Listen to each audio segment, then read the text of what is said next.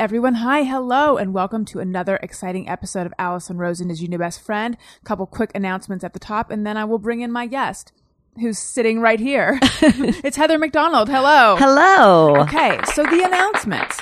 The Patreon page, which I have been talking about for months, is up. It is live. Patreon.com/Allison Rosen. You can go there. There's all sorts of rewards and bonuses and fun stuff. Also, I will be doing my podcast live at the LA Podcast Festival, September 24th. And if you can't make it there in person, you can buy a ticket for the live stream, so you get access to the entire festival.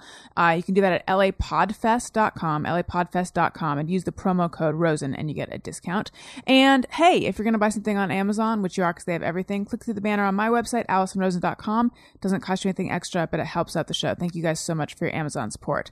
Welcome, Heather McDonald. Hello. Host of Juicy Scoop, New York Times bestselling author. You know her from Chelsea Lately and from After Lately and from a bunch of other things as well. Yeah, well, actually, the last 3 weeks I've been doing co-hosting this show called Hollywood Today Live with Ross Matthews, and it's kind of like Entertainment Tonight meets The View or whatever. Like, we do all like the light stuff, but we give our opinions. It's not just reporting. And so it's been really fun. Have you? Yeah, I was going to say, has it been fun? It has been really fun. It's very early. We tape very early, but I kind of into that now. How early?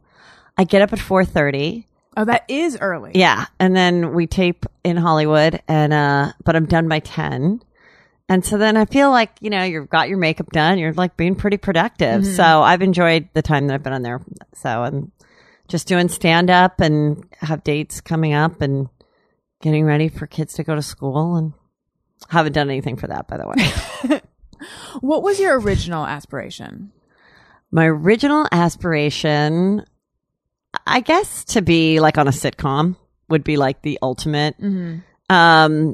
So when I started doing stand-up, I thought it was the best way to showcase yourself to get an agent. And I even said, well, I'm not doing this to like play Vegas one day.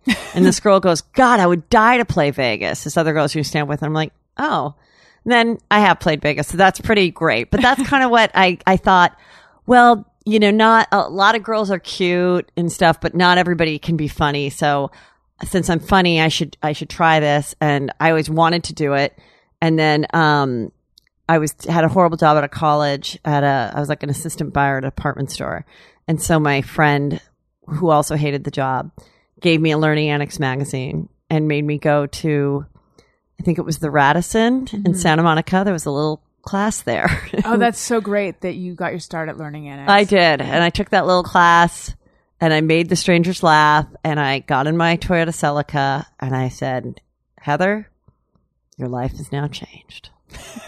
Truly, I said. Really? It. Yeah. And you were right, though. I was like, yeah. I'm like, I'm going to do this now. I've been thinking about it for years, and I was afraid to do it. Like, even in high school, my music teacher said, I don't know why you're going to USC to go to college. You should just try to be a stand-up. That's what you should do. And I was like, oh, my God. Like, what teacher at a private all-girl high school tells you to do that? But right. This guy did. But I still went to college. What did you study at USC? I studied communications with like a business minor where you could take like marketing. And I did that because growing up in LA, I just, I didn't want to, you know, have my parents spend $100,000 and then be a waitress at 27. Mm-hmm. And so I was like, even though I knew that's what I wanted to do, I was afraid to pursue it because we're so jaded here.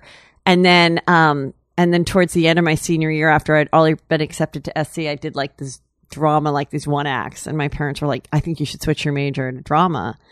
And I was just like, no, I'm going to run a business. And then I was like, but I don't totally regret it because so much of me is I loved going to USC. You were in a sorority. I loved the sorority life. I liked dry humping, you know. Yeah, you were a virgin till 27, yes, right? Yes, I liked dry humping like chauvinistic frat boys that smelled like stale beer because I'd been drinking all day in the sun. I just love that life. I like chose that school because it was big and it wasn't going to go bankrupt. Mm-hmm. Because after going to Catholic school for so many years, they would guilt you all the time. The teachers would guilt you that they don't make as much as public school teachers. you know, we I went to a private school from kindergarten through eighth, and the teachers had a huge chip on their shoulder too. I was so sick of it. Yeah. And when I finally like opened up to my mom, like I just can't take, like already you're getting Catholic guilt, and then you're getting guilt from these teachers that are like, you know, we don't make what, you know, the teachers down the street make. And then my mom's like, and they don't have to wear a flak jacket. Was it flap or flack? Like whatever the flak, bulletproof jacket is. It's like, and they don't have to wear those jackets either. You know what? I was like, yeah, you're right. Like, you know, a public school teacher does have it harder than a Catholic school teacher, but they make more. And so then once my kids go to the same school, and I'm like, you tell me if they ever bitch, because I'm going to be pissed. Like you didn't have to take this job, lady. Yeah, so it was always like, oh my God. And it's even happening now. My stepdaughter has 1 year left at her school, and I'm just like, just let the school stay open till she graduates, and I'm fucking done. Like, wait, you said your kids go to the same school, the one that you went to? As me, yeah. They go to the same Catholic school that I go to. So there's like a lot of parents that went there. No one was molested. It's co-ed till 8th. Okay. And then the all-girl high school my stepdaughter goes to. And it was great. It was great for me. It was, you know, obviously it was. I sent my kids there. Mm-hmm. But I'm also like, is it the best school in the world? Is it the best place for them? No, but it's down the street and it's good. It's, you know, well priced. And I'm like, I never even gave my daughter a choice. Like, she lives with us full time. So I just said, this is where you're going. And she was like, okay. Like, I didn't, like these other people, there's these other schools that you can go to, and then people, their daughter will want to go to the school that's like 45 minutes away, and the one that's like 2 minutes away she didn't want to go to. I'm like, why would you do that? Like, why would you even give your kid that choice? Right. No. So you, how many siblings do you have? I'm the youngest of five. I know you have two sisters, one of whom you've chronicled. Yes. Yeah. So we should get into that. Sure. But what was your childhood like? It was, I want to say it was, now I believe it was pretty traumatic. I think I knew it was traumatic when it was happening. Mm. I love my parents. They totally adored me. The good thing about my parents is that, unlike most comics, my parents like knew I was funny, totally encouraged the stand-up, never was like, I can't believe we paid for USC for you to be at this bar doing stand-up. Like, they would invite people. They just like loved it. Mm. And even when I was a waitress for a little bit, they were like, she's a waitress at Carol O'Connor's place. Like, they just brag about whatever I did. So they were the best. But by having these five kids, and my sister and I were mistakes, and they told us that. And they said, you know, my dad would joke and say, well, your mother couldn't count a calendar. And like, my mom did go on the pill after my sister, Katrina, who I talk about on the show. And then a friend of hers, it was new. The pill was new, even though it was against religion and stuff. She went on the pill. Right. And then a friend of hers got like a blood clot or something. So my mom went off of it and tried to do the rhythm method, which is like counting, and then had my sister, and then had me. And then after me, my dad found a priest in San Diego that would bless his vasectomy. Wow. So yeah, like but I knew I was loved. They'd always be like, you know, you were the best surprises and all of that. But sometimes I do think, and I've told my sister, who's number four this, who is Normal, the attorney, I said, do you ever think that if mom and dad didn't have us, that the three others would have turned out better? Like, they would have focused on the three they already had. Not that they focused that much on us. Do you think that's the case? I think that my sister, Katrina, who was extremely born extremely jealous. Mm-hmm. And I think like when for a while she was the only girl, she was four when my sister Shannon came, and my mom told me that she would like find Shannon with pinches on her and but then growing up she was really fun to us and really liked us. But I just think then throughout life it was constant jealousy about like how much my parents spent on my college, even though they would have done the same for her, but she chose not to go. And you know, my sister got the same Toyota Celica that I got when she left Santa Clara, the attorney, and then I got that same car, but my sister was furious that I got that car. And it just would get throughout, you know, how much did you spend on her wedding, and you know, like all that. And it's right. It's interesting because my kids are not like that at all. They don't keep track of any of that. So then I'm like, did my parents breed that jealousy? Why were we counting Christmas gifts? Like, who started that? Do you have that a bit as well? No, I didn't care.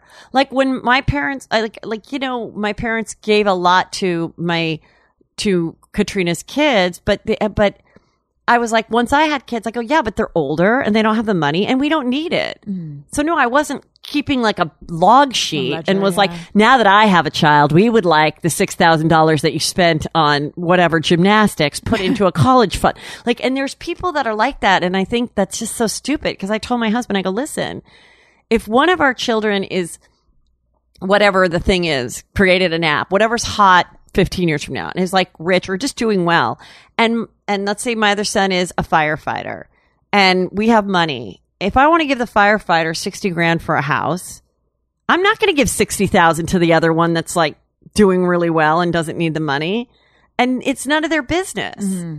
But a lot of parents do that. Like every year, each adult child gets $1,000 at Christmas or whatever. I'm sure my mom has a document somewhere with like down to the penny of every bit she's given me versus my sister versus my brothers. Like because she thinks that that there's certain siblings that will get on it. Will bother her about it. I think my mom is just very focused on quote unquote fairness. Like I can imagine her saying, John, that's my dad. John, it's not, you can't do that. It's not fair to my sisters, who I'll call Andrea. It's not fair to Andrea. Like this constant, I mean, because I'm the older one, mm-hmm. I actually am irritated by it because it like usually it's everything has to be fair towards my sister. Like as if somehow because I'm the firstborn, things just go my way more. I feel like there's this constant like trying to make it more fair for my sister. I have for my two sons. I have my stepdaughter, McKenzie, and then with and she's been living with us. She's always been with us, but then started living with us full time in 7th grade. And then with the boys, you know, my older son is the kid that life does come easier to, you know? And, but I say to all of them, I go, you all have different strengths and weaknesses, and I'm going to treat you that way. So don't, you know, and sometimes my son will be like, you know, we'll say that, you know, well, my younger son will be like, if he gets ice cream, I get ice cream. Okay. It's fine, right. You know, but like all the other stuff where I'm like, I don't care. Like mm-hmm. I'm not Judge Judy. I don't need to hear your trial. Like I'm deciding who gets what and who gets punished. And, you know, and like, you know, my older son, nothing bothers him. He's just a 13-year-old. Now he's like 5'10" white male. Like shit does not bother this kid. Okay. But my younger son is sensitive, so if he teases him at all, I get really pissed. Mm-hmm. And but now it's like the worst thing that you can call someone is a bully. So they freak out. They're like if I call my older son, I'm like, you're being a bully. He's like, I'm not a bully. I'm not. Like that's like the worst thing you can say now. So that's so interesting. It was just a description back in our day. But then I've also been like, you guys smell. You need to take a shower. And they're like, stop bullying us. And I'm like, a mother telling their kid to take a shower cannot be considered bullying. That's just mothering. Yes. So you said that your childhood was traumatic though. Oh, it's traumatic because, so I grew up in this house, and it was my parents started to do real estate, and they were just like really clueless to what my brothers were doing, and my brothers were getting into drugs and alcohol, and my one brother was selling drugs out of the house, and I like remember the day. Well, I did not figure it out. They just people would come by. There was like an addition to our house, which was their bedroom, and you could go through the garage to the door to the bedroom. Your brother's bedroom. Yeah. And so then I was like, God, my brother's so popular. You know, these kids are just coming by all day long. Like he's got more friends than anybody I know. And back then in real estate, there's no fax machines. So like my parents were just out every night, like presenting offers, doing listing things. And finally, like, you know, having a little bit more money than we did before. So, and I just, you know, there was no grade link or whatever. So my mom didn't know that they were like missing days and days of school. And by that time, it was just like a lost cause. And so that brother then was selling the drugs. And I think I even helped him like garden the pot because we had like a big flat backyard in the back. And so that he, and I remember my dad or my mom, somebody found the case with the scales and everything. So I think it was like Did they know what it was? Quaaludes and Coke and things like that. So I just remember my dad freaking out, like throwing my brother against the bed. And he was just like, I'm going to call the cops, or you can call, call your drug dealer and the limo can pick you up. And I didn't even know, and my parents came from they were characters out of Mad Men. So they had never even tried pot. It wasn't even something they knew or understood or anything. And so yeah. And then meanwhile, my older brother, that one is Jim, and he was smart and a musician and everything. And so he'd run away or live at a friend's house. And then my other brother was, became an alcoholic by 17. And he, I remember one day my parents were doing a listing appointment or something downstairs at the house. And he kept going to the closet and taking vodka shots on a Saturday. And he's like, hey, Pumpkin. That's what he called me. And I was 8 or 9. It's hey, Pumpkin, you want to go down to the store, whatever the store was. It wasn't Target, but it was that. And I'm sure. And then all of a sudden, something just said, don't go in the car with them. And he was pissed. He's like, really? You don't want to go? And come on, I'll get you some candy. I'm no, it's okay. I'm just going to watch my show. And then he leaves. And in 5 minutes, the phone rang and he had wrapped the car around a pole. And when we saw, and it was this big beater car with there was no seatbelt. And I would have sat in the front. And when I saw the car, I probably would have been decapitated or thrown from the thing. So I was I kind of knew then that I had a gift for good judgment.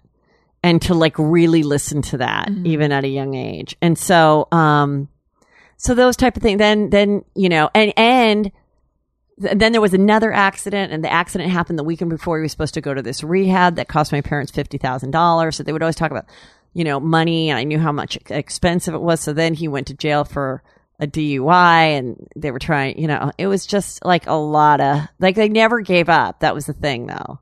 Then he'd come back home and they'd be like, why don't you try to, go to a trade school? And then he'd say he was going to the West Valley Occupational Center. And then they'd find out that he never was going there. And it was just, stuff like that. Right. It's all in the Serial Sisters series of my podcast, which is, I did it in the beginning of each show for episodes 31 to, 35 to 51. But yeah, I think that's why, it was, then once they were gone, my high school years were calm and fun. And then college was great. I lived at the school. And then after college, my life was great because I wasn't around all that stuff. Right. So, and that would come and go. They'd come and, they were living on their own. Things got better. And then, so it's just like that. So that's why I call it a serial sibling. It's just they're just fucking nightmares, and they just keep causing problems. And that's what's amazing is how many people have reached out to me because of it and said, oh my God. And I just got kind of a really great email that I'm going to read on tomorrow's podcast that comes out. When does this come out? This will most likely come out Monday. Oh, okay. So it's it'll be up now. But I got a letter from this woman who's I was the serial sister. Oh, and wow. I have recovered, and this is what I do, and I know I have to have a job, and I know that when I visit relatives I need to stay at a hotel, and it was really, she I read it on the thing, but it was really kind of cool because it's not necessarily that all the serial siblings that I that people experience, it doesn't mean that they're necessarily Dr. Drew certifiable whatever diagnosed. It just could mean that they're a kind of abusive to their siblings while you're adults. It just doesn't stop. The guilt, the screaming on the phone, your wedding will come up and they'll be my kids better be in it, you bitch, just stuff like that, and it just doesn't, and then your parents are just have her be in it. Just, we can't take it. She'll leave so many messages. She won't stop, and it's just things like that until I finally stopped after the cops were called at my son's first birthday is when I got the first restraining order. Do you still have a restraining order? Yes, I have my third, and it's got maybe 3.5 years left. So far she's respected it. And I, as people are does she know you're talking about it? And I'm I think that she might, but she knows she can't call me. So I feel lucky, and I it's my story to tell. So there's no, you know, there's no legal reason why I can't tell the story. So, I mean, I did change her name, and she has a different last name. I do. Okay, I want to get into that, but I just want to ask a couple questions about what got us up to this point. Do you consider your brothers serial siblings as well? Or? The one that the one that was the alcoholic, yes, but because he's done some awful things. But he's really like, he's more like, I think he's schizophrenic. Mm-hmm. And I really think that when the bad things happened, I found this out, and this was very disturbing. Right now he's in jail, and, for like, he like went crazy and like, you know, attacked people. And so he's doing like 4 years, and he sent my other brother, the musician, a letter, and my brother read it to me. And he basically said what happened. And what happened was he was in jail before because he had a psychotic episode and like went off his meds and attacked my parents. So he did 18 months for that. Did he hurt them? He hurt my dad, yeah. And the cops actually saw it happen. So he did 18 months for that. And then... wait, how did the cops see it happen? Because he was he threw a rock through their window. They had like been living with, you know, he'd lived with them and everything, and they just got him on like Social Security, and which I didn't think was a good idea. I think people should have a job. I just don't. There's no way to check it. It's mm-hmm. not like, here's your check, now do 5 hours at a veterinarian shelter. Like, they just don't have to do anything, right. And then they become miserable, or what in his case what happened was so with that he so then the cops came, and they were like, well, he's gone now or whatever. And the cops were like, well, we're just going to stay down the street. And then he broke another window. And my dad, who's like this old Marine, came out and was like, you know, hey, motherfucker, you know, like, you're not going to ruin my house. And he just like ran at him. And because my dad was 80 something and he's, you know, was 40 something, then, and my dad was hurt. They saw it, and my parents said, yeah, well, I guess you can't stop a prosecution when it's something like that. Right. But then when he got out, my parents forgave him, and they were like, can he come to Christmas? And I was like, no, like, I don't want him around my kids, because when he goes, oh, he's perfect. He's great now. He's nothing like that. I go, I know, but when he goes off his meds, he's going to freak out on us. And I don't live behind gates. And yeah, you know, and sure enough, like, that happened.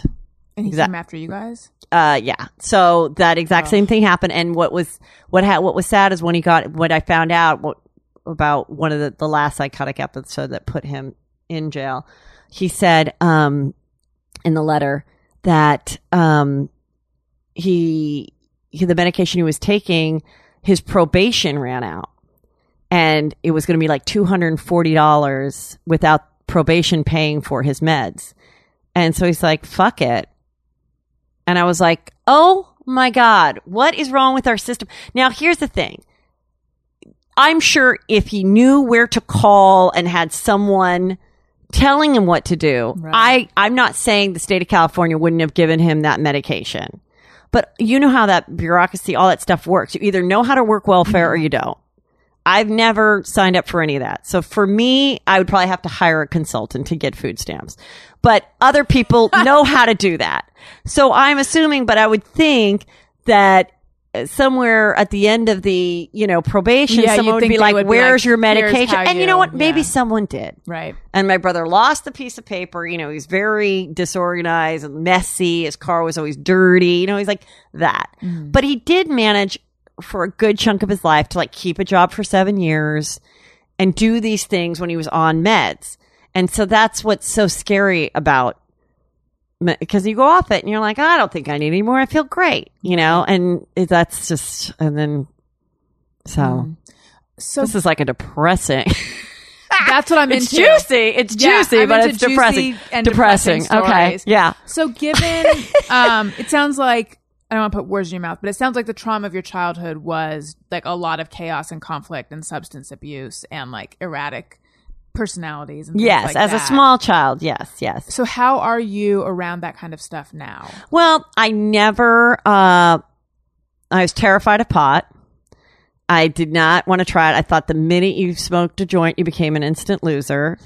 I'm not a fan of pot now. I am fine with it becoming legal, but because of, you know, it's a waste to put these people in jail and all that. But like with my sons, now that it's basically legal here, you know, they see the green shops everywhere. I want to put it in their brain that it's a loser drug. Sorry to all the pot smokers, but I told my son, I go, listen, your brain as a male is not going to finish completely maturing until 30. And certainly your growth and everything will be stunted by smoking pot too young. So he goes, so then I can try pot at 30? And I go, yeah. Try it at 30. At 30, chances are you won't become addicted and it's not going to stop your career, you know? When you start it too young, right. So then I'll like point out like guys that I see, like I'll see a group of guys walking into a green shop. We call it a green shop. And I'll go, look at those guys going to the green shop. 3 o'clock on a Wednesday. They don't have a job. You know why? Because they started smoking pot at 13. Should I just say that, you know? So they're kind of like in their brain, like it's not right. Cool. I'm not saying they're never going to do it. I just try to like, you know, and they see us and, you know, we drink. And, but I went to this thing when my daughter was a freshman and I said, now if we're drinking, are you telling the kids that we're like fucked up alcoholics? You know, and he goes, no, because I asked the girls, if your parents drink, are they passing out? Are they changing their behavior? You know, are they leaving the home drunk? And so I remember one time I was in the jacuzzi and I had a glass of wine and my son wanted to play with the plastic cup. So he's like, you know, finish that so I can play with it. And my daughter was like, she's social drinking right now. She's sipping it, Brandon. And I was like, good, because too many kids actually either like make a vow to like Christianity. Right. They're either like not doing anything, like including sex, drinking, like just having the boringest like life ever. Or they're like blowing everyone in school and getting wasted. Mm. And it's like when we were in high school, I would have 2 Bartles and James on a Friday night. Like I wasn't always getting to the point of oblivion. And so it's like there you need to teach them that there's like a medium a little bit. Right. But you know? How are you around other people's substance abuse or like unpredictable? Well, the thing about it is if you are not like I've never tried cocaine in my life because I thought that would be the drug that I would love. Something that would curb my appetite and want me to talk more about myself. Keep me up all night, have a lot of energy. I love cocaine themed movies. It's like my favorite kind of genre. Yeah, like Lesson Zero. Mm-hmm. Anything about drug lords that just deal in cocaine and like fancy parties and like slinky dresses and yachts. So like So I never wanted to try it when I was offered. And then once people know that you don't do the drugs, they never let you know that they're doing it. Yeah. Have you ever realized that? Well, yeah. What I realized or you don't get invited. You just don't get invited to those things. Yeah, that's what I realized is like how and it's like, I'm not judgy, but I think they are a little bit shameful. And so they don't want the non-drug person around. Right. They want it to be like a safe environment for their drug use. Right. So, God, I want to ask about staying a virgin until 27 and about your sister. Let's just talk about the virginity. Okay, sure. There's a virgin on a Bachelor in Paradise right now. Which one? She was she's been on. Leah? Is that her name? She's really pretty. She was on. Obviously, she was on The Bachelor. I can't remember which one. Then she was on Bachelor in Paradise last summer, and now she's back. And she cries a lot, and she's a virgin, and it's just. It's exactly like that would be me. That would have been if these shows were around. In fact, when I was 23 or 4, I wrote a letter to MTV trying to get on Road Rules. And my kicker was that I was a 24-year-old virgin. I feel like they should have snapped you up. I think maybe I didn't send it or maybe I didn't know how to send it or you had to do a tape and it was like you had to tape yourself on VHS or something. Like, I don't know how to do that, you know? So like. But I loved the real world. Like I loved it so much. Mm. And, so, you know, I had a friend, oh, you should do that. You know, so I always loved reality TV. So my friends were always, so later on, people are like, oh my God, you would have totally been on The Bachelor. I was on Studs. Oh, really? Do you even remember that show? I remember the name of it. What? It was like a strip show. So it was 5 shows a night. And you would go on dates. They would not film the dates. Yes. So there was 2 guys and 3 girls. So I went on 2 dates and the guys went on 3 dates. And then the producers would call you after and they would ask you about the dates. And then they would like kind of manipulate your words to be funny. Mm. So like I remember one guy said, well, I didn't like him, but you know, I think my mom thought he was nice looking. And then they'd say like, who said he had a face only a mother could love, you know? And that was when I started to realize, oh my God, these producers, blah, blah. And I felt really guilty. Oh my God, I'm going to hurt this guy's feelings because he thinks I like him. And, but anyway, this 27-year-old like Israeli realtor picked me. And so we won, but we never went on our date after that. What do you win? Just like a weekend trip to Cabo or whatever. Yeah. But I think so many people don't take you up on it because are you really going to go like with, you have to go with that person. Right, that and there's like no like much. Chaperone or anything because it's the show's over. Right. So it was a very cheap show, you know, to do. Mark DiCarlo was that the host? I totally remember. I can see Studs. I can see the logo. The girl, this girl, like I was at a bar in Manhattan Beach called 11th Street or something like that, and I was I was summer between my junior and senior year at SC, and I was approached by like a casting person, and all my friends were like, "You have to do it, you have to do it," and my parents were always like, "You've got to be on Love Connection when you're 21," but this one you didn't have to be 21 for, so I did it at 20, mm-hmm. But I remember after it aired, a lot of people watched it. And after it aired, I went to Stratton's in Westwood, which was like Thursday nights in the summer was where you wanted to go. So my thing aired and all these people were like, were you just on Studs? Did I just see you on Studs? And I was like, that gave me the bite. Like I fucking love first TV. Love being recognized. Love it. And, you know, and there's been times where I've done a show and then I didn't do things for years, so like I'd get a little of it, and then people just forget, and so I like it though. So staying a virgin till 27. Yes. Oh, do you consider yourself a late bloomer? Yeah, you know I'm such a late bloomer that I got my driver's license before I got my period. When did you get your period? 16, but I was driving before it came. Did you fret about that? No, because my mom, who was like a beauty queen, like with huge tits and a perfect body, she told me she didn't get her period till she was 21 because she had to go to a doctor who gave her like a shot. So then my 2 other sisters got it like 14 and 15. So we're all late. Yeah. So then once I got it, I didn't want it because I was almost like, what if I have sex? If I haven't had my period, I won't get pregnant. Like I was always looking for a boyfriend, you know? And then I thought once I got my period, I'm like, oh, I'm going to get fat now. But I didn't get fat. And, but anyway, so yeah. And then I even grew like a couple inches like my first year of college. Mm-hmm. How tall are you? I'm like 5'9" now. Okay. I think I feel like I'm shrinking as my son gets taller. I feel like I'm shrinking, but, no, I think I'm like 5'9" ish. So, sorry, go ahead. No, so in watching this girl, she said they asked her about it last night. He's like, most guys were not intrigued after a certain age. They're really freaked out. And I would think that this particular girl would freak out guys because she's crying all the time anyway. Mm-hmm. But I was like really confident and fun. But when I told a couple guys that I was dating, but they weren't my boyfriend, they'd be like, I mean, like, what's the deal? Like, they probably thought I was like screwing someone else or something, you know, making out and constantly like blue balling them. And then, and I told a couple guys, I go, well, the reason why we haven't slept together is because I haven't slept with anybody. Like, and it was just like, no, I just did not want that. I think because they knew I was a good girl. They knew I was Catholic. They thought, one guy said, I don't know what it was one guy from acting class. He's like, I don't know what I'm going to do because clearly we're attracted to each other. But if I get you pregnant, I know you're not going to have an abortion.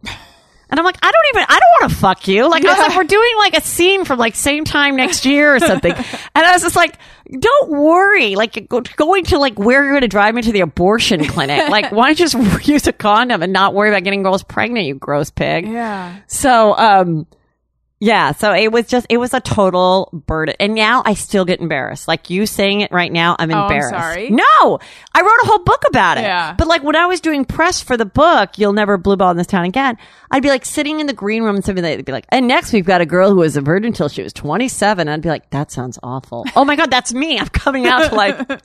You're like, what does she look like? Yeah. Like I think that's why I'm like obsessed with like hooker literature. Mm-hmm. And anything that deals with infidelity and all of that. I love watching that. Are you into The Affair? Don't even. When is that coming back? That's my favorite show of my life. Really? I can honestly say I think it might be my favorite show in eternity. Wow. I feel like we might have similar taste in shows and things. Yes. I probably don't watch enough scripted shows, to be honest. I mean, sometimes I'm just driving here. I just see so many billboards. I'm like, I just don't even know what any of these shows are. Yeah. I haven't watched Stranger Things. Have you heard of a lot of people around you've been talking about it or no? No, people will talk about these things, and I'm just like, I like to watch TV on a TV. So right. I don't even know how to like get to the other stuff. I have to like ask my kids. You got to get like an Apple TV or Roku or something. No, we have all the stuff. We have Netflix on our TV and stuff, but you don't have to like go and you have to like do a code. Sound like I'm 90, but I just don't have a huge desire. Like I'm like, I like to just go to my DVR and watch like my Housewives and The Bachelor and stuff like that. And then if The Affair is on, I love it. I've been into Ray Donovan this season. I missed a couple and I'm like not. I liked the first season of Ray Donovan. My husband was not into it, so I didn't really watch the second season. I haven't kept up with it. But yeah. That's one that I would maybe go back to. He's sexy as hell. I love him. I like when he's like cheating on his wife and fucking someone, like throwing someone up against the wall. And if that's not happening in the season, then I'm not as intrigued. Right. You need infidelity. Infidelity is what does it for me. Yeah. Wait until you were 27. It was a choice. Was it a choice? It was a choice, right? Well, it was a choice to like say no to guys that weren't my boyfriend. So I kept going, well, maybe I'll get... What was the criteria for you? Were you saving yourself for marriage? No, I was saving myself for someone to say, we are boyfriend and girlfriend. And it never happened. Either I would tell them and they'd freak out because I wanted them to be my boyfriend, or they would just get annoyed and think that I wasn't into them and I wouldn't hear from them. Or I'd get close to that and I'd be like, meh, I don't really like him that much. Like, I've waited this long. It should be someone I kind of like, you know? And then it just became like a fucking burden. And I, you know, look back because I'd meet all these like older rich guys, not older, but like maybe 40 or 38. And I was like 25. And I could have like had rent paid for me. Mm-hmm. I could have gone to Hawaii. This one guy we walked by a beauty supply store. He's like, you need any shampoo or anything? Oh my God. And I was like, you know, shampoo was expensive. Like the good stuff. Expensive, yeah. But I was like, no. Like, why didn't I get that shampoo? Right. I would just do meals. I had no guilt about eating a shit ton on a date and getting like an appetizer, a salad, some mid-level, shellfish or whatever. Mm-hmm. Well, here's what I'm wondering, because I was a late bloomer as well, but it was really stressful to me. Totally stressful. And I definitely was like, when's it all, quote unquote, gonna happen? But it's like, here I am, and I'm married, and I'm, you know, pregnant late, but I'm pregnant, and pretty much everything that everything's kind of... It all worked out. Yeah, it all worked out. Me too, yeah. But I definitely didn't feel like it necessarily would at the time. For you, when you were, I don't know... 26, how did you feel about your future? When I was 26, I was doing Groundlings and stand-up and not having a lot of success. Like always, I remember I paid for all these agents to come because this fucker at Luna Park wouldn't let me just put people on the list. Oh. And, but I was like, this is the age, I'm going to finally like get an agent. And I go to do my stand-up, and then they wanted to represent the guy that came on after me. And I paid $64 on my credit card for them to all come in, 8 of them for $8 a person. So there was a lot of stuff like that, but I was like having fun, and I was doing real estate with my parents, so I wasn't like broke.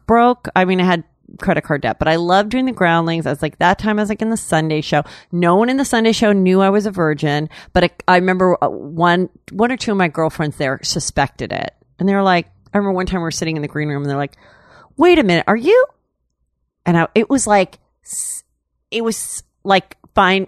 The biggest secret, I guess it would be like saying, are you gay to some guy in the 50s? I don't know. No, I just was like, did not want a new friend to know. Yeah. Like I was just, because everyone's like, were you molested? What's wrong with you? You know, and I was already challenged because I believed in God in this business. Mm-hmm. So I was like, oh my God, I just can't take like the Catholic jokes and, you know, whatever, thinking I was molested by a priest or whatever, which I wasn't. But so finally I dated this guy that I knew in college, and he was like, I knew he was like a good guy. Like his mom knew my mom. I liked him in college, and he knew I was a virgin in college, but I think he figured at this point, you know, who the fuck is still a virgin? So I see him at this bar, we start dating, and he like has his shit together. He's like 30. He has a nice apartment off of Sunset Plaza. He's got like his own business where he like rents out studios and like produces commercials. And he wasn't really my type, but I just liked that he was like, you know, cool. And he was like, where would you like to go for your birthday? And so, you know, when I just got drunk, like I always do when I get like, that's the thing that gets you horny is drinks. And so then I just got drunk and I'd already turned him down, like slept over. I always would sleep at people's houses, like naked. Like how I was not date raped like 25 times. I really believe in the humanity of men because I was not. Like every time I said no, and I'm not, please, if you've been assaulted, I am not making fun of you. I'm just saying, looking back, every time I said no, like naked, a boner. Mm. Every guy respected it. So I feel very lucky. Yeah. So obviously I picked good guys to get intimate with to an extent. Yeah. To not have sex with. So then finally we did it. And I think we did it like once or twice after that. And then after doing it like the third or fourth time, I said, so what am I to you? And he goes, what do you mean? I go, well, like, am I your girlfriend? He goes, I just don't want a girlfriend right now. And I go, okay. And it didn't even bother me. And I was like, you know what? I'm so glad that I'm not a virgin anymore. And now I can just live my life. And this isn't going to hang over my head. I'm just going to date people. And if I want to do it, I'll do it. And that's the part that I kind of like regret, that I didn't discover that. So when people write to me, I don't give them like the advice that you would think. I'd be like, hey, be safe. Like the other thing I would do is I was so scared about ever being pregnant because I'm like, I can't have an unwanted pregnancy. And how could I let this happen to me when I'm a college graduate and everything? And what, I mean, I knocked up at 25. Like, so I would take the pill. Like I'd start to date someone and I'd get the pill, and then you're supposed to take it for 30 days before you bone. So I'd take it. But by the time it got to the 30 days, the guy had left and wasn't interested anymore. So then I'd like throw the pills away. I'd be like, well, now why am I on the pill? And I'd be on the pill for a couple of months. I'll forget it. Then I'd have to go get another prescription. And so yeah, then I was, you know, and then I just dated one other guy, which he was just cute and fun. And then I met my husband. So I've only had 3 penises. Do you wish you'd had more? Yes. Totally. Hence the infidelity fantasy. Yes, I absolutely do. I think it's a bummer, but I'm finally over it. What allowed you to get to this place of being over it? I just I don't care anymore. Like I don't want to get divorced. I know he's a really good husband. We've been together 16 years, married, and I don't know. I think there was a few years in there where I would be really tempted and like really horny, like on the road. And maybe I even looked better in a bikini than I do today, but I just don't care. Like, I just feel like I think there's like scary years. Mm-hmm. I think we just did a story on Hollywood Today Live that the time that most people have an affair, the highest age of having an affair is 39. And I'm past 39. So it's like, you know, you've been married, you're ending, you know, you're scared about turning 40. You're like, is this all that there is? And I actually had this joke in my act where I say, you know, I told my husband, like, if we could hang on for about 5 more years, we'll both be just unattractive enough to realize that we can't do any better. You know, like, this is it. And I think a lot of it is like, is this it?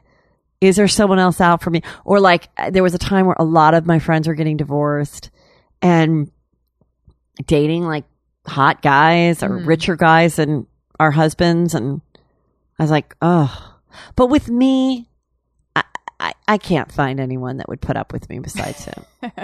I mean, I talk about him so much in my act that what would I do if we got divorced? Mm-hmm. It's become my act. Staying married is my brand. Yeah, I was thinking the other day, I was thinking about all the people I know who, when we were younger, there was so much chaos and turbulence and, or just how difficult it was to be young and single and dating. And now, like, now we're all kind of settled down.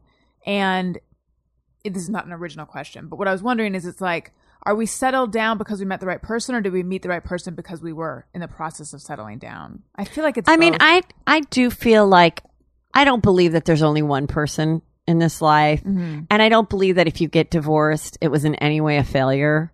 Like, your life grows, and that the person that you married may change. You may change. It's like how you go with the change.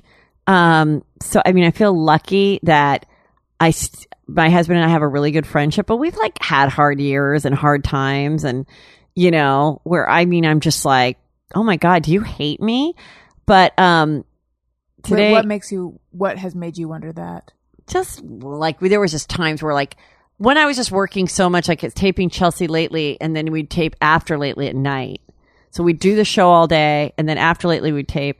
And my son was only like 5 at the time, my younger son. And there were like 3 days where I never even saw him, because I'd come home at like 12 and then have to get up at, you know, he was like in preschool. So he wasn't even up when I'd wake up, and then I'd go. And my husband was really like the stay at home dad during those years. So then I was getting like resentful that, you know, there's just times like there's hard times, you know? And I just think that now we're just like all in a better place. I'm like waiting for the shoe to drop. Like, everything's going pretty well right now. So I'm like, now my really moody stepdaughter is finally like maturing and, you know, being more pleasant. So I'm like, okay, now the 13-year-old son is probably going to freak the F out. I don't know. Cause he's like so great and fun right now. The space has opened up for a freak out. Yeah. Okay. So let's talk about something juicy. Okay. I didn't know until this morning. I don't know how I missed it. You kind of had a feud is sort of the wrong word, but Chelsea, you know what it was? Something between you and Chelsea. It was really like a really crazy, honestly, like it was bigger than a misunderstanding, but in a nutshell, I did a podcast and I was very honest in talking. In doing so, I said a lot of self-deprecating things about myself. One being that I have a fear of being fired. Okay. So that they took that sentence and gave it to TMZ. I think the quote was 5 days before the podcast was available for anyone to listen to. Oh, the host did? Yes. Theo Vaughn and whoever the guy that I can't remember, Mike or something. Matthew, who does the pod. And they held the podcast for like 6 weeks, first of all. I was like, I thought it'd come out. Like, I didn't even think, you know, I did so many podcasts that I didn't get even a tweet about, that I was like, I guess no one listened to this one, you know? So, and so they put that in the headline, and they actually even put a picture of me from a red carpet that was a haunted mansion. So I did like a scary face. Mm-hmm. So it was like, you know, Heather McDonald is terrified of her life working for Chelsea Handler. And then, so then everybody was either just reading the headline or even just reading the article, which wasn't, you know, didn't say much. They were just, again, taking the words out of context. So I didn't know what to do. I didn't answer one tweet. I was freaking out. I finally listened to the podcast on Tuesday morning. So the story came out Saturday. Tuesday morning, I wake up and I listen to it. And I was like, whew, because I couldn't remember what I said. I'm like, oh, that wasn't bad at all. Mm-hmm. That was really fun. I said very complimentary things about her, my time there. But I was being honest. Because I listened to it. Okay. And I felt a bit... Tell me what you thought. Because I felt like they were trying to mm-hmm. dig, and you were defending her at times. Yeah, totally. Yeah. But I was also like, you know what? The show's been off for a year and a half. We're not hanging out. She's moved on. She's got her show. We're not working on it. I'm not working on it.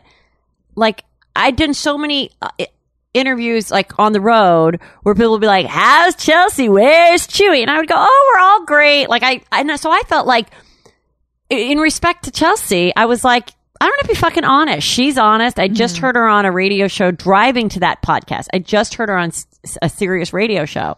So where she was like, yeah, I, you know, a lot of relationships ended with the show ending as they should. And I'm excited about this new time. So I was like, you know what? It's all good. Right. You know, it's all good. Everything's fine. It was such a great time. I'm doing my podcast. I'm loving where my career is going.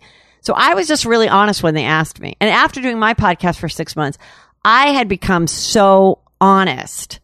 And then one of the reasons I started my podcast was because I was testing for a lot of daytime talk shows. And I was getting really scared that I might say a politically incorrect thing and they would go like, veep me or whatever. What do you call it? Where they not veep you, they vet you. Oh, right. So where they'd vet you and then they'd find out that I said some joke. And so I was like, really kind of like being careful about what I said and did. So then when those things kind of, none of them went, I was like, you know what? I love this podcast because if people listen to the full hour, even if you say something kind of edgy or whatever, they know you're not a racist. They know you're a good person. So I was like being really honest.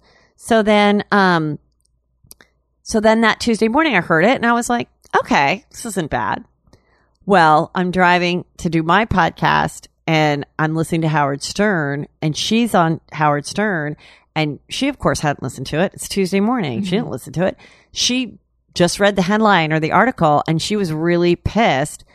And then she went on to say, like, a career-devastating lie, which was that I sold stories about her to the tabloids.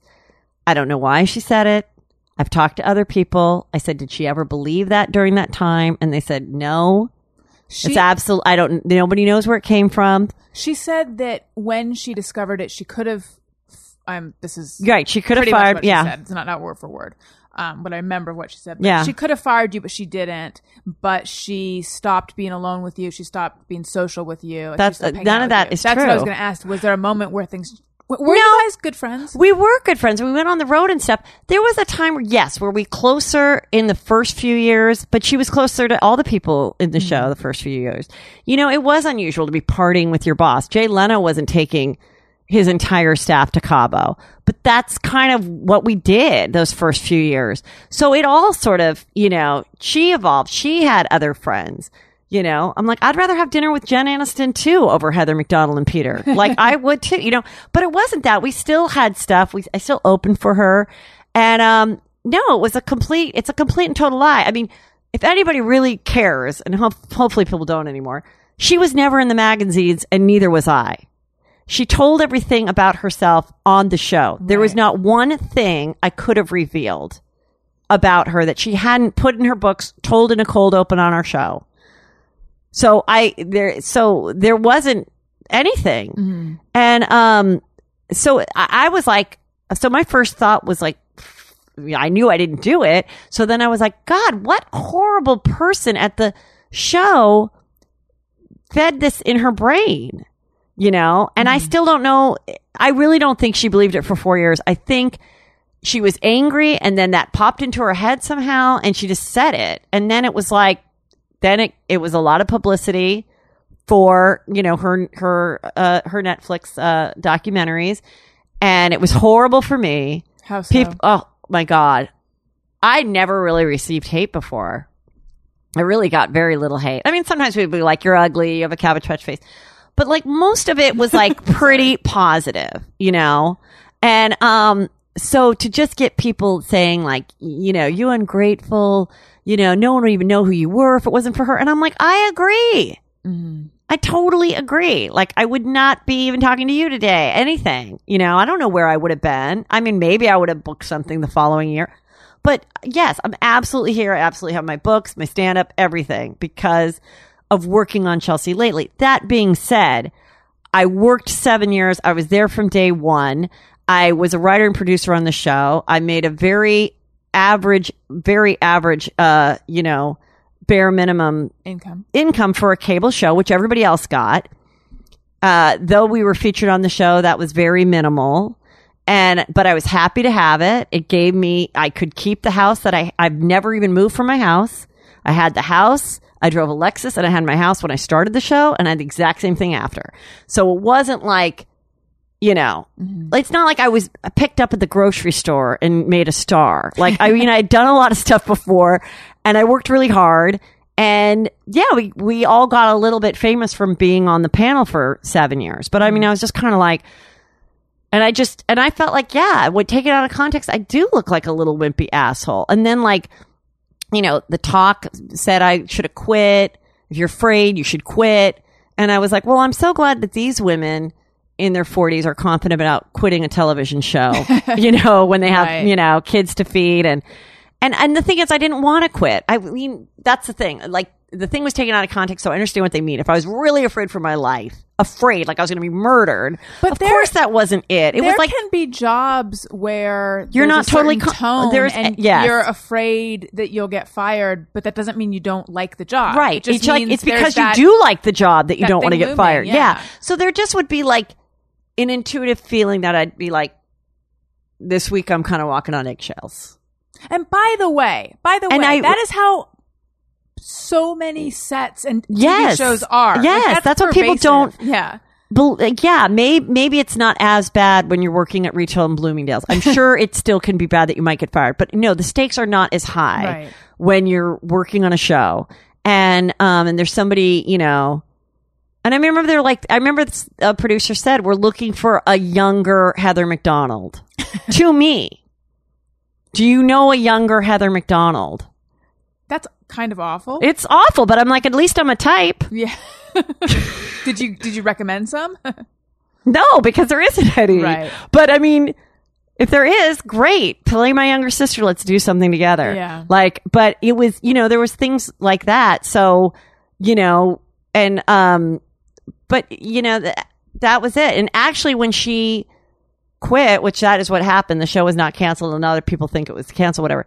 When she quit the show, I actually thanked her. I was in Vegas with her. We're having fun in June.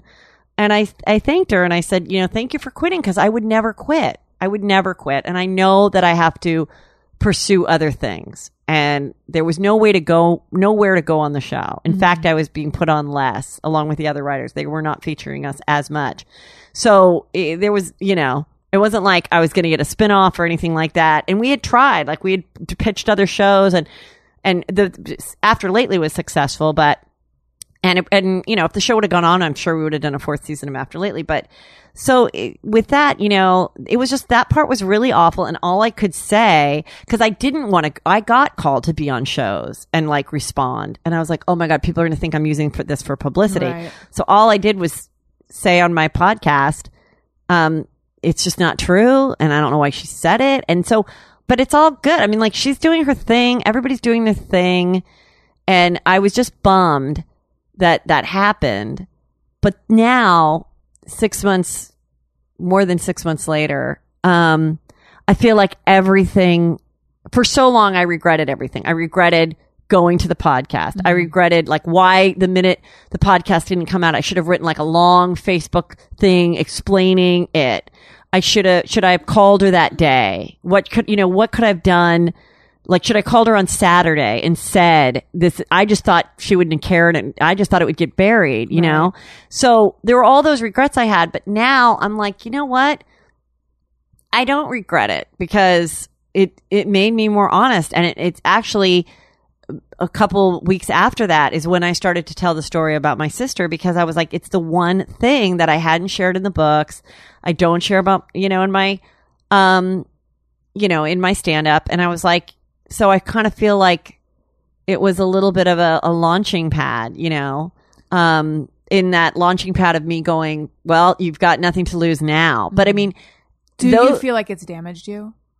I think it did. I definitely do. Like in what way? Well, who wants someone in a writer's room that's selling stories to the tabloids? I mean, it's like the craziest thing. I wasn't making a lot, but I was making a Writers Guild salary. Am I going to go call Us Weekly for $50? And what am I going to say?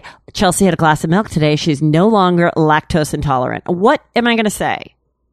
Yeah. So, I mean, but there was like, then when people, there were some people that logically thought it out and was like, I don't think I did ever see her in the tabloids. You know, I mean, so it was like, yeah, that's right. Because I never fucking did it. And then, the other thing was, if you watched After Lately, my character was like an exaggerated version of myself. So we made me like really excited to meet stars and stuff, which I'm totally not. Like, I never ran down there and tried to get pictures or anything.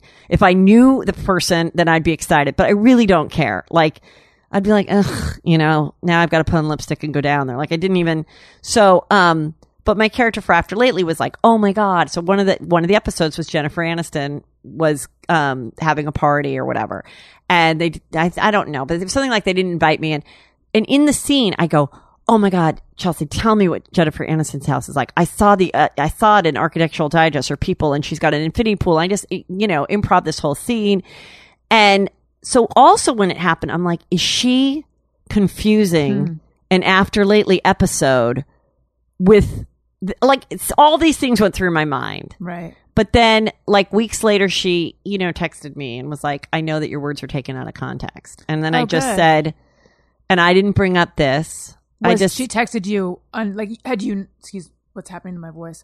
Had you reached out to her at all? No. So she just texted you unprompted. She just said, like, I heard that it was rough for you and I'm fine. Yeah, I just want you to know, I know that your words were taken out of context and I'm fine with it on this end. And I just said, the whole thing was really unfortunate. Excited to see your show. Like, I just... So you didn't say anything? Like, no. Why did you say this? Because I was just like, I didn't want to start a whole thing. Right. I don't... I still don't know. I don't even, like... I don't even know if she'd be at this point, like... I don't know if she'd even say, I don't remember saying... I don't know. It was career devastating. Like, I don't think I booked anything for, like... 7 months. And you think it's because of that? I do. Like, I was on Wendy Williams all the time. I'd fly out to New York and go on, not all the time, but I'd probably been on like 3 or 4 times. And then she did the story and she said, I'm Team Chelsea. And I understand she's probably looked at it like, I don't want a disgruntled employee, but I wasn't disgruntled. I was never fired. Like, I was just sharing, but I guess my advice to anybody would be like, don't ever talk about a past employment or type situation, especially when you've been there for 7 years. And I think for some reason, people were like a little crushed to think that we weren't like buddy anymore. Like, I remember my friend goes, I remember hearing that Laverne and Shirley weren't friends anymore. And that made me really sad. And I was like, oh my God, I never thought that. Like, it had been my reality for so long that I was like, who cares, like. So, I mean, she's doing great. I think it's really cool what she's doing. She seems really happy. And, I think everybody's happy. If I saw her at a restaurant, I would say hello. Like, we're fine. Are you upset with the podcast? Theo Vaughn? Yeah, and his co-host? Yes, I think it's unfair to... I think if you put the podcast out and you have salacious lines, that's fine. But put those sound bites or those sentences out when you can listen to it. Mm-hmm. By putting it out 5 days before anyone can listen to it is where I thought journalistically or whatever was kind of fucked. And so that pissed me off. But Theo is my friend. And look, I don't blame people for trying to get listeners, but it was the most devastating thing. Does it make you feel better to know that I knew nothing of this until this morning? Because I know. Can we cut it out? I know that when all the like Adam Carolla stuff happened, and suddenly I was on like it was everywhere. And what was the controversial stuff that people were saying? They were saying I was ungrateful. I mean, it's the same thing. They were saying I was ungrateful and that I wouldn't know who she is without him. Right. And it's like, and I don't disagree with. Yeah. Well, it's the same as you. It's like, well, I actually had done plenty of stuff ahead of time. However, you personally, who are a fan of the show, wouldn't know who I was. Right. And I didn't agree with, and it's, it is a whole thing. But I felt like, oh, fuck, this is everywhere. So then when I would have someone on my podcast and they would not know anything about, like, oh, so you're not working with Adam anymore. And I'm like, oh, my God, you don't know the whole story. Oh, thank God. Yeah, a lot of people don't know. Like, a lot of people will come to my shows and go, we miss you. When can, you know, and they don't know about Chelsea's new show. Mm-hmm. They're like, we miss you. I wish we could see Chelsea Lately. And I go, well, you know, Chelsea has a show on Netflix. Like, and they just, they're not the audience, or they didn't follow her there. It's weird. She's finding a new audience. But like, I just go, thanks. Yeah. Now I just go, thanks. Oh, I miss you guys together. You were so fun together. I'm like, yeah, thanks. You know, glad that thank God you're still coming to my shows without being on TV. I'm just grateful for that. I think when you're the subject of one of those crazy news cycles, it feels like it's everywhere. Yes. And then, but it's like, all it takes is someone not checking those sites for a couple of days and they miss it entirely. Like I had, didn't know your story, yeah. So. Yeah. Let's take some questions that listeners sent in on Twitter. Okay.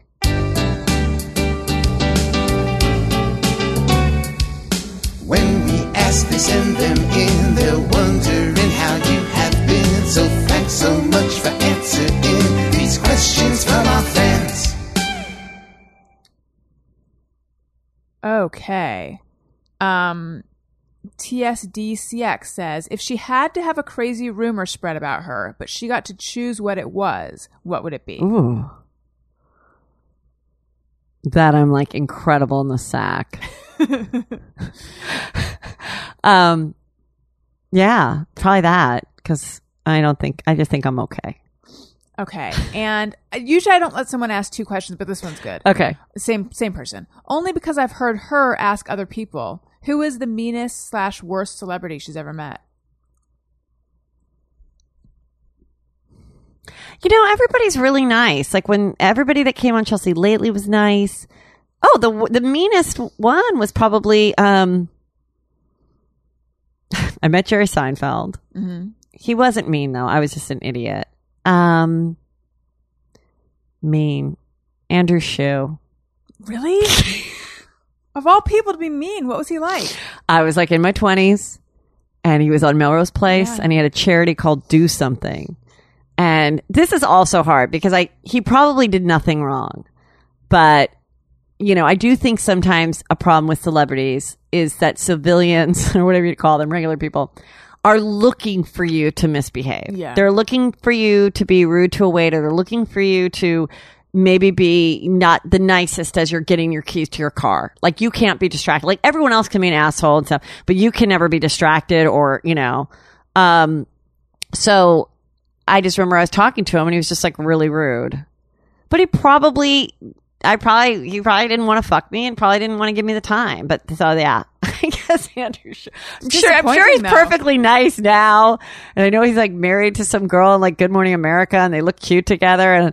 But I mean, yeah, everyone's been nice. You know, I don't think people would come on my podcast or whatever if they had a problem with me. So Michael Catherwood wants to know, I'll be with her at official Hollywood Today Live. Any prep you want me to do?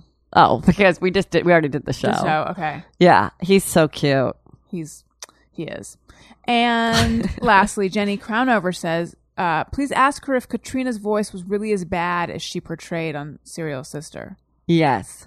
Okay. When she was angry, she'd leave me these voicemails that were really exactly that. I can do voices.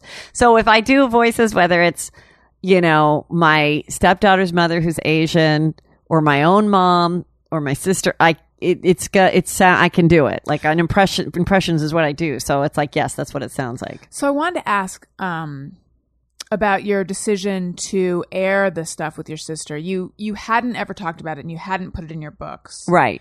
How come? The reason I did is because after the but I mean, how come you hadn't previously? Because the story hadn't gotten to this climactic point yet. Mm-hmm. And just having a restraining order against her, not having her in my life, I didn't feel like I wanted to like poke the tiger. Right.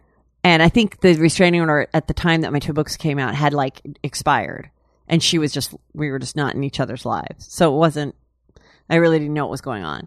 And then with so the whole thing that culminates the horrible story is it's around my mom dying. So after the and then my mom had been like, you know, had died like, oh, this is over a year, but after the Chelsea thing, I was, you know, she was always threatening my sister to, not that anyone would want to buy an article about me or something, but threatened to, you know, say horrible things about my husband and I, really bad, horrible thing.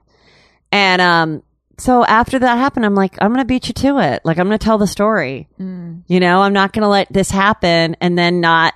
So I'm like, I'll just tell the story. And I knew that it was and I'm like, it's a juicy story. But it takes 3 hours to tell. So I'm going to, you know, do little increments and hopefully you'll get hooked and then stick with the podcast. You know, yeah. I mean, I did it so that people would enjoy the podcast but I never thought that it would honestly touch so many people and comfort so many people that were embarrassed to have estranged sibling relationships. And I think it's like something that's really not talked about at all. Mm-hmm. You always hear about like horrible mothers or an asshole dad.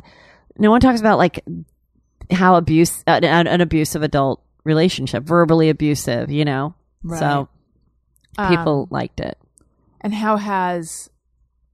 It pissed off my normal sister. That's what I was going to ask, yeah. It bothered my normal sister. What was her reaction? She wasn't happy about it. And, you know, I said, yeah, she was listening to the show in the beginning. And then she's like, we went to Palm Springs. We're having fun. And then, we, you know, 2 bottles of wine in. I'm like, have you been listening to the podcast? She's like, yeah. No, she goes, someone told her about it. And I said, well, then just don't listen to it. It'll be over in like 10 weeks or whatever. And she's like, you know, she always really defended her. She is a defense attorney, mm-hmm. which was difficult for me too, because I was like, you know, when she'd go, I'm Switzerland. I'm like, well, Switzerland let Jews die. You know what I mean? Like at a certain point, I often have that reaction when someone says Switzerland, you know what? Come on. Like right. At a certain point, if you're not taking my side, you're against me. Yeah. At a certain point, it's not two sides of a story. Okay. Right. You know, like enough. And she was put in a really hard position during this situation. And so, yeah, she wasn't happy about it. And like, and I was actually really happy when it ended. Mm-hmm. People are like, oh, I'm so sad it's over with. I'm like, I'm not. Like, man. You know, I'll find other things to talk about. If there's an update, there's an update. But I hope there isn't. Like, I just, you know, and it's hard because my niece has reached out, her daughter. And I'm just like, she like wants to see me. And I just feel like if I saw her, even though she's an adult, it would spark anger in her mom. And I just don't want anything. Throughout our 16 years of being married, the cops have been, you know, on my property 3 times, removing her. And so it's like, I can't expose my husband and kids to. I would feel horrible if I made a decision. One of the things that had happened was when my niece was 16, we were like kind of talking, not really. The restraining order had gone away from the first one. And so I had her babysit. And she lied to her mom and said she was babysitting for someone else. And I didn't know. And she freaked out. And my sister came to the house and she you know, broke a wine bottle outside, was screaming, and the cops came, and my dad lived next door, and then she twisted her ankle, and she told everybody that my dad threw a brick at her, and then she tried to light this, then she came back the next day and tried to light this dress on fire. It was just, and I was like, why did I have her babysit? Like, everything was fine. And then this fucking wound opened again. So then it happened again when I had the funeral and the after party for my dad at my house. Mm. And my husband was like, why are we doing this? You know, she was excited to come. And then then she kept trying to like hang out more, and I kept pushing her off. And then like, then something set her off. And it was like, part of it was that I wasn't accepting her like it was 1995 again. And so that's the thing, like the boundaries. Is she, if you were to diagnose her, borderline? I think it's borderline. Okay. I mean, that's what I've heard. And you know, and so hopefully she's doing good. I mean, I told her kids, I go, we're just bad for each other. And I'm like, and you know, just be good to your mom. Like, even if things mold over, it would not last forever. Something will happen. One thing that set her off was an Instagram photo of this girl who, she believed she introduced her to me, but she didn't. And we saw each other at a party. We took a picture together at a Christmas party, and that set it off. Mm. So it's like, you know, how am I going to live my life with social media and not inviting her to things? I mean, it was just that social media really hurts stuff like that. Yeah. Because someone's brain is like, I mean, I get hurt and I'm not crazy. I just, we were getting ready for a party to go somewhere anyway. And my husband's like watching Fortune's Facebook live feed, mm-hmm. and she's at a party at Sarah Colonna's and Chris Frangiola is there and all these other people that I knew from the show, and I wasn't invited, but like I laughed about it. I text Sarah and she's like, oh my God, there's only 8 people. I thought about inviting you. I'm like, it's fine. But it's one thing to see the picture that you missed the next day, but to actually see the party happening that you're not at is kind of horrible. Yeah. So it's like, you know, I think that's what it is. But I wrote my niece, I'm like, I think about you guys every day. I really miss them. There was this little period between my dad's funeral and my mom's funeral, which was 7 months, that they were back in my life and I loved it. But I just, it's like, that's it. Like I, you know, and I know some people might be like, that's wrong, but I can't, if I was a single woman, I'd be in the thick of it still. Mm-hmm. I'm sure I would have never gotten a restraining order. I'm sure I would have taken the abuse. I'm sure I would have lost, you know, days and weeks of my life dealing with, you know, a fight. But because I was married to a sane human being, I finally was like, no, you know? So, and I just think that's something that surprisingly a lot of people could relate to, you know? Mm-hmm. So. Yeah, it's interesting that it really isn't talked about that much. And then there's people who are like, well, blood is thicker than water. And it's like, that is an excuse to hold people in unhealthy relationships. Exactly. I totally agree with that. Well, like one thing that Dr. Drew said was like, where is it like, you know, I don't know how he said it, but like, is it codependency that you'd keep this person around? And I think a lot of people do have that, you know, but it's a certain kind of personality. Like she is really fun, you know, and it was sad because like when I was starting to do the Groundlings and all that stuff, she'd always come, and she was a young mother. So like, it was a fun night out for her and we had this fun life, you know, and then I just couldn't take it anymore. Like, I just couldn't take, like, her calling me and just screaming on the phone at me. And there was no way I could say anything back, you know? And so, because it was, like, before text and, you know. Right. And then I'd, like, try to write her a letter of, like, I just think we need to have our distance. And she'd read into that letter and be like, why did you say, you know? It was just impossible. It was, like, impossible. But, I mean, I feel badly about the kids. But the thing is, I'm like, if my niece or someone gets married, I can't be there anyway. Yeah. And I'm like, if we have a secret lunch and someone like sees us and then runs into her and it's like that, it could be like, she could be at a place where she's like, that's great. You know, Heather's in the industry and this will help my daughter. Or it could be like, listen, just because your kids aren't great, don't try to take my good ones. Like, you know, I don't know what she would say, you know, like, so it's just like, oh God. I think you're protecting yourself and your family. That's all it is. Yeah. You know, it's all it is, because I even said to my son who was 13, I go, what if it set it off and somehow we even got one nasty call because of it? He'd be like, we'd be mad at you and you'd be mad at yourself. I go, exactly. Mm. And the thing is with crazy people like this, the longer time goes, the less likely they're going to freak out on you. They're going to find someone else that they hate more. They're going to like they're going to freak out on their landlord or something. Right. So let it be that person. Right. And not me. Okay. Let's do just me or everyone. Sometimes I ponder on something I have thought or done. Is it just me or everyone? okay, this is where people write in with things they think or do, and they wonder, is it just me or is it everyone? So we read them and then say whether we all have these same feelings. Okay. Heidi says, it drives me crazy when people call a dad spending time with his own kids babysitting. It's not babysitting, it's parenting. Agree. I would agree with that. That never occurred to me, but yes. It's really annoying. Yeah. Yeah. Okay. Aaron Herdman says, whenever someone responds to a text with the letter K instead of the word okay, I read it as indifference or hostility.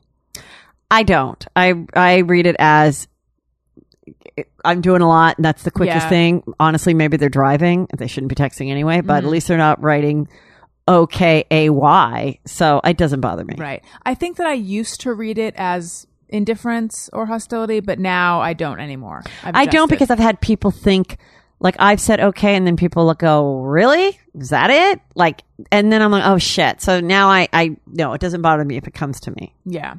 JMOs for A-Rose says, scrutinize TV and movies in a desperate attempt to see signs of a set. I don't do that. Signs of a set? What do you mean? Yeah, like to see the set. Anything artificial about, like, to see the set that they're on. Oh. You know what bothers me, though? It really bothers me when people have coffee cups that clearly don't have enough water in them. Yeah. In a show. And also, like, a bag of groceries. Right. Where it's, like, so full. I really have a problem with the prop master, I guess. Yeah, does that? Yeah, you never see a grocery bag that looks like a regular grocery bag. That's like honestly heavy. Yeah, yeah, a big like thing of like the tops of the carrots. Yeah. Okay. Amanda Walker says, use vampire method to block a sneeze and either soak my arm or sneeze on someone's feet. What does the vampire method mean? Is that what vampire? It's like Jeff elbow. You go on your elbow. Yeah, you hold your arm up and then you know what? Your elbow. It shouldn't bother that person because what it is they started teaching it in schools a while ago. Yeah. So that's why younger people, I'm assuming, that's why younger people do it. And then now I pick it up because that's so you don't sneeze on your hand and then get it somewhere else. Right. I don't think she's saying it bothers her. She's saying when she does it, she either soaks her arm or sneezes on someone's feet. Well, then get a bigger elbow because that shouldn't happen. Right. But wait, why is this the vampire method? Although because I guess you look Dracula. Like Dracula, yeah. And he holds up the cape and comes into the room. Okay. Makes sense. So James Leroy Wilson says, I only hear the word eclectic when it comes to liking a variety of music genres, never in any other context. I'm sorry, that is just you. I hear eclectic to describe a lot of things. Clothing, your apartment. Food. Neighborhoods. Right. Sorry, dude. Someone's bookshelf. The way the votes are counted in presidential election. That's right. Meredith Shapiro says, just mirror everyone. Put on a swimsuit or workout clothes and think about how appalled olden days people would be if they saw me. I've never had that thought, but I have had the thought of like, weren't they uncomfortable all the time in their olden days clothes? I do think about olden days people and how thin they were. Maybe no one took any photos of the fat people. No, there were no fat people. Yeah, what it was is because there just wasn't a lot of food. Yeah. And so you just your snack would be a whole apple. Right. Not power bars and, big Chipotle bowls. And so, yeah. Yeah, Fatty Arbuckle was like 180 pounds and 6'4". Like, he was not a fat guy. Right. I just watched Metropolis 2 weekends ago, and I could not stop thinking about how skinny everybody was. What year is that? It's a silent movie, so I want to say like 1924, 26. Yeah, and my mom was like obsessed with her waist size too. Like it would be like she's like, I used to just have black coffee in college. I'm like, what? And like the grapefruit diet. It was like grapefruit diet and like hard boiled eggs. And like, yeah, I think a lot of women, because the style was so dependent on your waist. Right. Like, you really couldn't wear something else. That's what kept them really thin. And people say that Marilyn Monroe was a size 14, but I read that she's like, was a size 4 or something. She's today's size 4. But if you look at like vintage dresses, the sizes are all off. So like a vintage dress that's a size 12 is like a size 6. Right. Right. And lastly, Sarah Simmons says, another behind the scenes Hollywood kind of one. When watching TV and see an actor wearing a watch, I try to see what time it is. Same for the books they are reading. I do that with books. I always try to see what book they're reading, but I've never done that with the watch. I will now. Okay. Do you not? Are you able to suspend your disbelief in this fashion? Totally. I remember a film class said, "Look at the edit in Unfaithful. What's the other one with Glenn Close? Fatal Attraction. Fatal Attraction. There's a scene in Fatal Attraction, like where he's like, look at how the edit is. She's in the bed. It's when they, you know, everything's white and they just like fucked. And it was like they cut to her." And her boob is out, and the next scene it's not. And like, so I see that. I see more like editing mistakes than like looking for stuff like that. Right. Like I'll see like, oh my God, that like her glasses were on her head. Now they're not. Mm-hmm. And just stuff like that. Yeah. I always notice the different, like they'll show someone and then cut away and then go back and the hair is different. Yeah. I always notice the hair being different. Right.